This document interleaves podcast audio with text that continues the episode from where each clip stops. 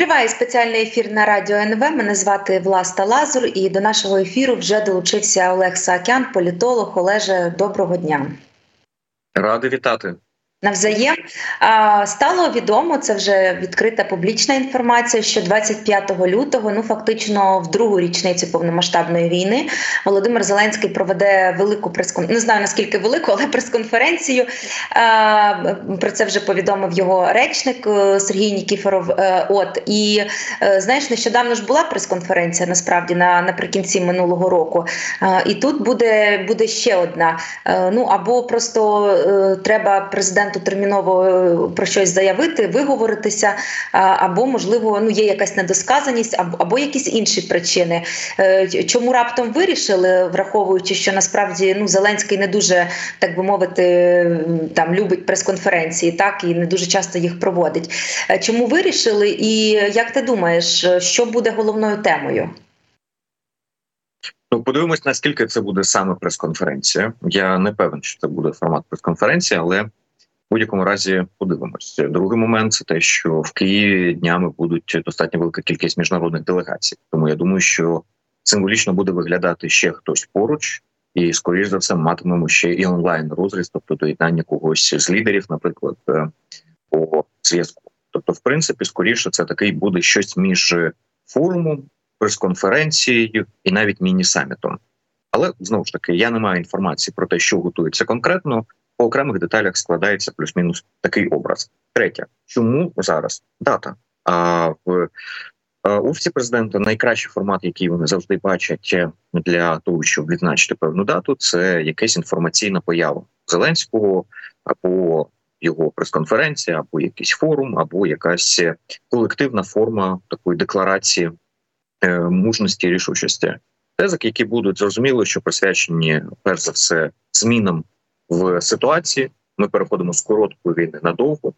І відповідно це потребує цілої низки змін в державі. Я думаю, що вони зайдуть в цю тему однією ногою, продемонструвавши, які в нас дороговкази і цілі ставляться на 24 рік. Зрозуміло, що згадавши зміни в воєнному керівництві, пояснивши під які завдання власне ці зміни відбулися, розказавши, які дипломатичні пріоритети ставляться на новий етап війни перед українською дипломатією. Поруч з тим, скоріш за все, проговоряться певні можливі зміни в кадровій політиці в цілому, які нас можуть очікувати.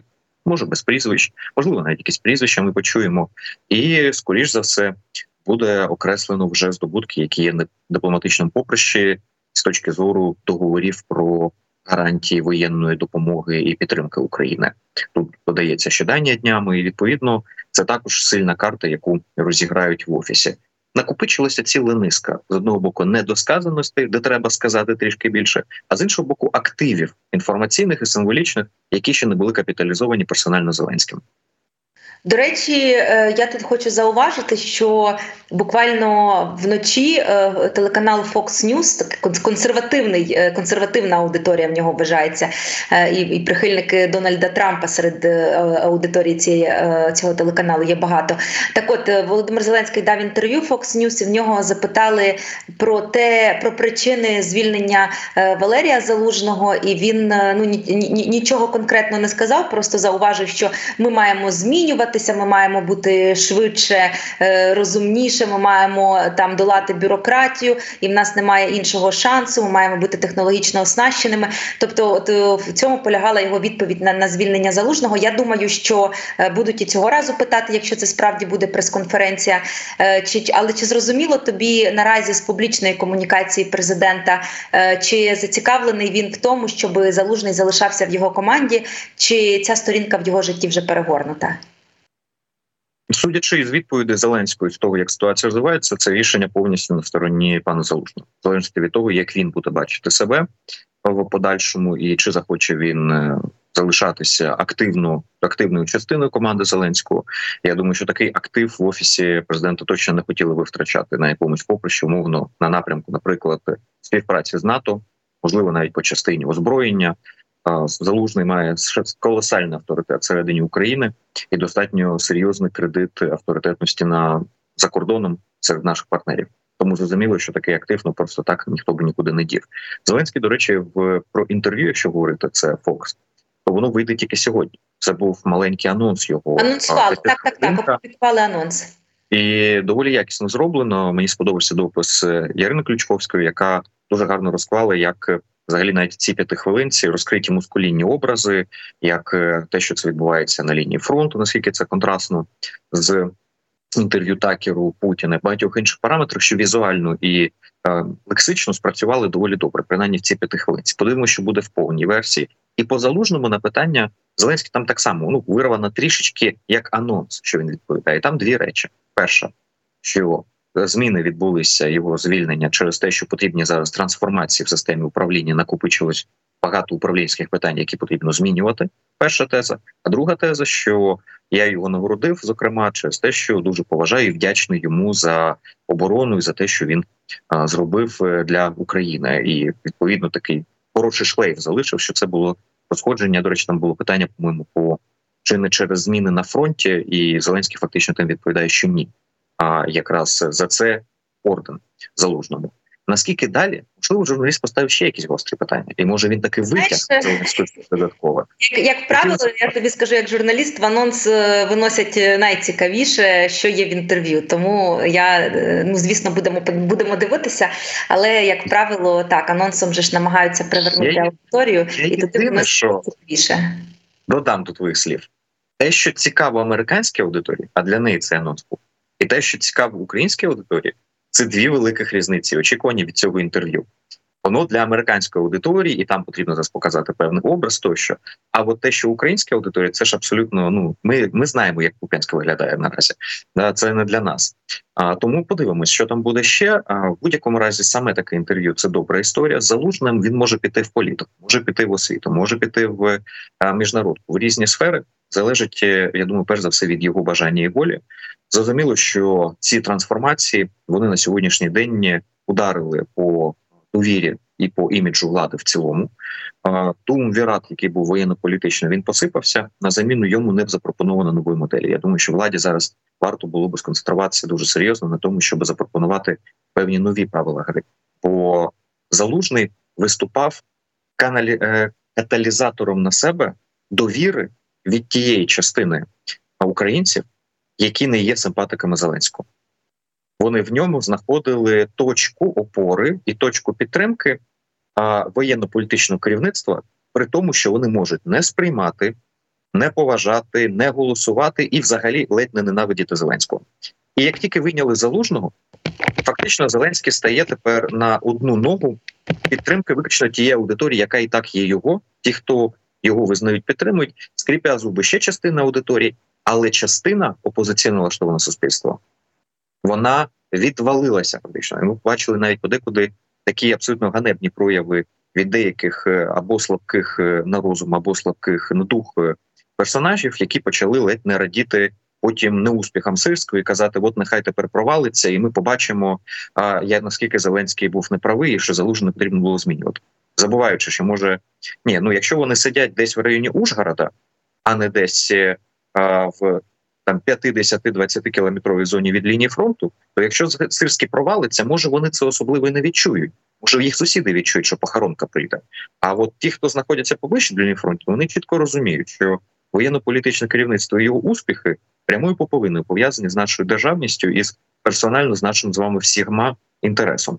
Тому власне ситуація з залужним це вийнята цеглина з під фундаменту, і тепер питання, що туди поставлять замість. Е, припускаю точно, якщо все таки буде прес-конференція, і там будуть і українські і західні журналісти, то мабуть е, це питання е, буде ще буде ще лунати неодноразово стосовно залужного.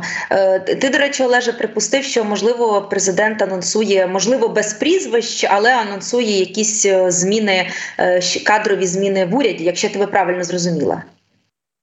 Я думаю, що він міг би так само, як по воєнній тематиці сказано, завдання, які стоять, озвучити завдання, які він бачить на наступний рік, і політична команда нинішня, і фактично в принципах або в підходах, або в цілях, а тим самим натякнути, де будуть відбуватися зміни. Я не думаю, що він назве прізвище, але ж ми з вами розуміємо, якщо він скаже, що є принципово інші завдання, які стоять в частині, наприклад, е, там, забезпечення внутрішньої безпеки, або в частині правосуддя і правоохоронних органів, або інших, то це означатиме зокрема і кадрові зміни. Е, Олеже, ми з тобою востаннє говорили в день, коли Володимир Зеленський збирав фракцію Слуга народу. Е, от е, зібрання вже відбулося. Депутати не дуже про це розповсюджуються відкрито, публічно, а не публічно вони розповідають, що прийшов справді президент, що були до нього багато питань, зокрема питання про виїзд за кордон депутатів, там про, про війну. І нібито модератором був Давид Арахамія. І він, от як пише видання НВ, так е, журналісти, які на анонімних умовах поспілкувалися з депутатами, Арахамія, так би мовити, окультурював ці всі запитання від депутатів і озвучував їх е, Зеленському. Е, навіщо Зеленському знадобилася зустріч з депутатами вже от зараз, постфактум цієї зустрічі, про що ми можемо міркувати? От і які відносини хотіла сказати у цих двох, але їх не двоє, їх більше. Ну дві сторони, так президент і його депутатський корпус. Які в них зараз відносини? Як їх можна охарактеризувати? Чи є вони е, підтримкою і опорою один для одного? Вони як е, старі родичі, які живуть у одній комунальній квартирі і вже дуже серйозно набридли один одному, але розуміють, що прийдеться ще разом жити. І от вони зустрілися на нейтральній е, території на кухні, куди їх покликав їх медіатор Рахамі, і пробував відіграти роль певного а, такого пом'якшувача і окей, можна сказати, окультурювача. Питання відповіді обидвобоке. Як на мене, ця зустріч мала би виконати два завдання. Перше, це стати певним клапаном для спуску пари, яка накопичилася в парламенті. І друге, це пропозицію певних, скажімо, правил гри нових, у взаємовідносинах офісу президента і власне президентської фракції в парламенті. Чому ці дві речі необхідні? По перше, тому що парламент е, з початку повномасштабного вторгнення існував в ситуації, коли ad-hoc потрібно приймати багато рішень. Треба підтримати воєнно-політичне керівництво в цілому, і зрозуміло, що в цих умовах зайвих питань ніхто не ставив, все приймалося з куліс, голосувалося конституційною більшістю, влада і опозиція разом.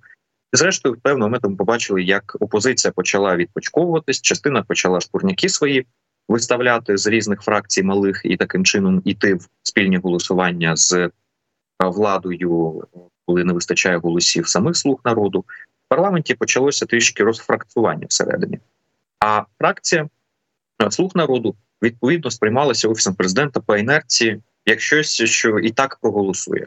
Тобто, фактично спуск ініціатив законопроектів в парламент нагадував просто а, віддрукування документів на комп'ютері. Натисли друкувати, відправили, і воно з, з принтера має вилізти вже готове. От е, парламент розглядався просто як принтер, в який відправляється документ, він проходить і приймається. Що там говорити, власне?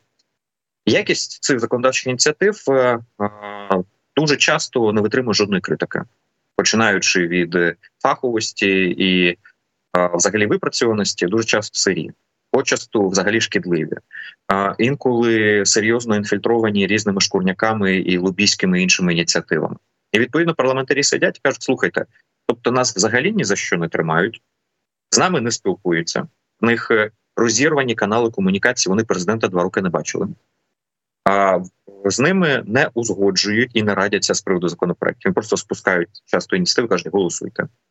Вони вигрібають всі негативи від того, що неякісно була зроблена робота, а з ними попередньо взагалі ніхто не говорив. Ну і так далі по списку, і все це ставить питання того: а чи ми взагалі ще в одній команді? Взагалі за кого нас тримають? І це створило напруження в парламенті. Коли президент Зеленський вийшов, в мене 5-6 менеджерів, то частину депутатського корпусу це ще більше напрягло з приводу того, що ну тобто ми вже взагалі не розглядаємося як суб'єкт. А так чи інакше, парламент це все таки колективний орган і найбільший орган влади, найвищий в Україні, тому що все таки парламентсько президентська республіка. Це вилилося в казус з Пізуглей, коли Арахамія і Стефанчук втратили можливості контролю за фракцією, фактично дисципліна поплила по повній, і от підійшли до точки, коли Зеленському необхідно було зустрітися з депутатами і дати їм доступ до тіла і продемонструвати, що ні, комунікація є, що все ж таки одна команда, що робота продовжується. Зеленський сказав там про певні дороговкази. Він сказав, що треба приймати законопроекти всім разом. Він проговорив, е, що дійсно є частина питань, які справедливі і потрібно з ними працювати. Тобто він створив певне відчуття того, що комунікація відновлена. Але другу частину якісь правила гри, тобто, а як далі живемо вдовго?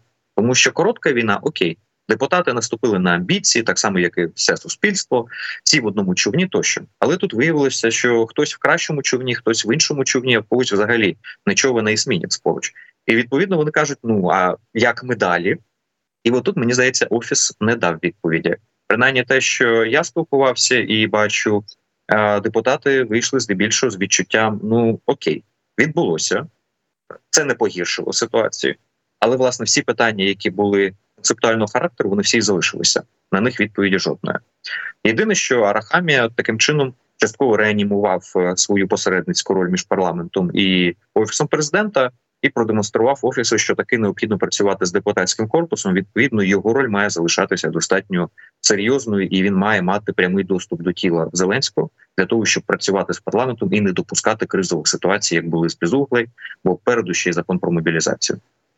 Так, і до речі, тут якраз е, Володимиру Олександровичу знадобиться оця опора і підтримка у вигляді депутатського корпусу, тому що без депутатів цей закон про мобілізацію неможливо буде ухвалити.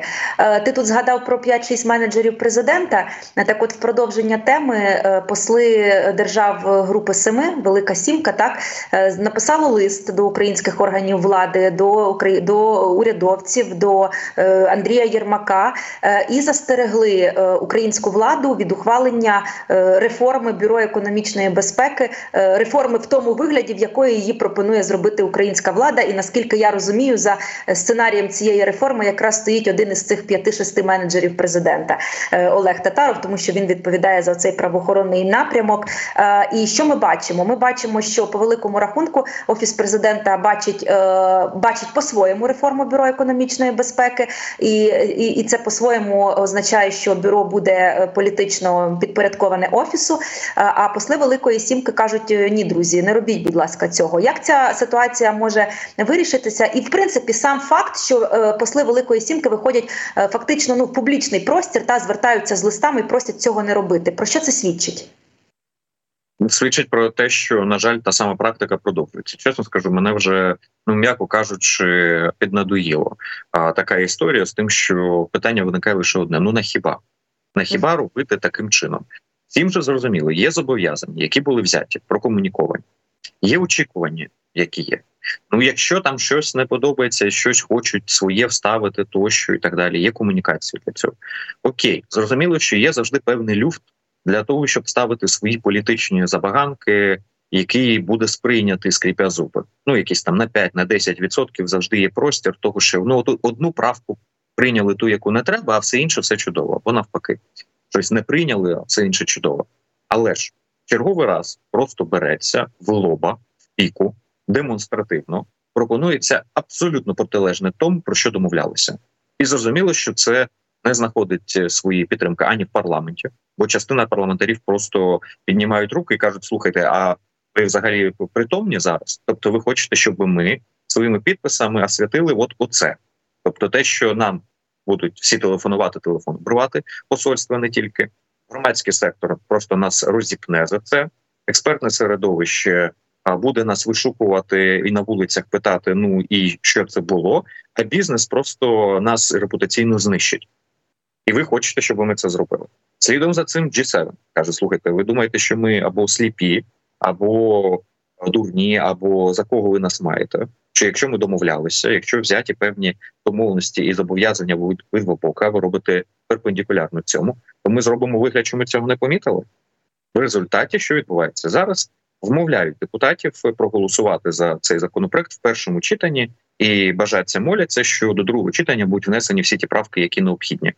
Але в парламенті вже цікава ситуація. Значна частина депутатів, наскільки я знаю, вони сказали, що ні, вже це проходили, і вже довіри немає. І навіть в першому читанні приймати законопроект в такому вигляді і чекати, що потім будуть правки, не факт, що вони погодяться. І отут от виливається наша перша тема стосовно парламенту і того, що стара модель роботи вона посипалася достатньо рівня довіри поваги і відчуття, що в одному човні знаходяться, його вже немає всередині владної команди, і тому навіть от така от історія з офісу вона на сьогоднішній день. Я не думаю, що має шанси в повному вигляді пройти. буде щось компромісне, або взагалі просто ця версія вмре і прийдеться приймати адекватно. Але просто вже так такими такими білими нитками просто справді шити. Вже стільки разів наступали на ці граблі, і мені здається, було б вже до слова українській владі соромно, коли посли Великої Сімки стільки разів е, їм вказують на очевидні речі. Ну, розумієш, люди, які теж е, офіс президента він не гомогенний. Є різні команди, є різні команди по своїх напрямках працюють. Є Зеленський, в якого 24 години на добу, є Ярмак, у якого так само цих е, годин не більше, а напрямків море. І відповідно щось делегується, щось робиться.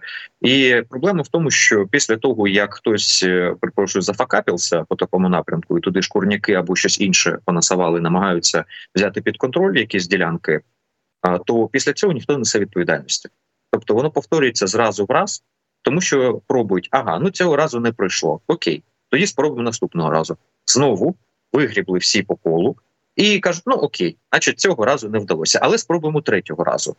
Якби хоча б раз після цього реально був розбор польоту, і ті, хто займаються подібною історією і репутаційно б'ють зараз по Україні і по офісу президента в цілому, дійсно несли відповідальність за подібні ініціативи, то це була б абсолютно інша розмова. Або тоді виникає враження, що така практика пробувати ні та катанням освячена на найвищому рівні, і тоді, власне, це не просто репутаційно б'є по всьому офісу президента, ставить питання, чи і не є це взагалі позиція офісу президента саме так діяти.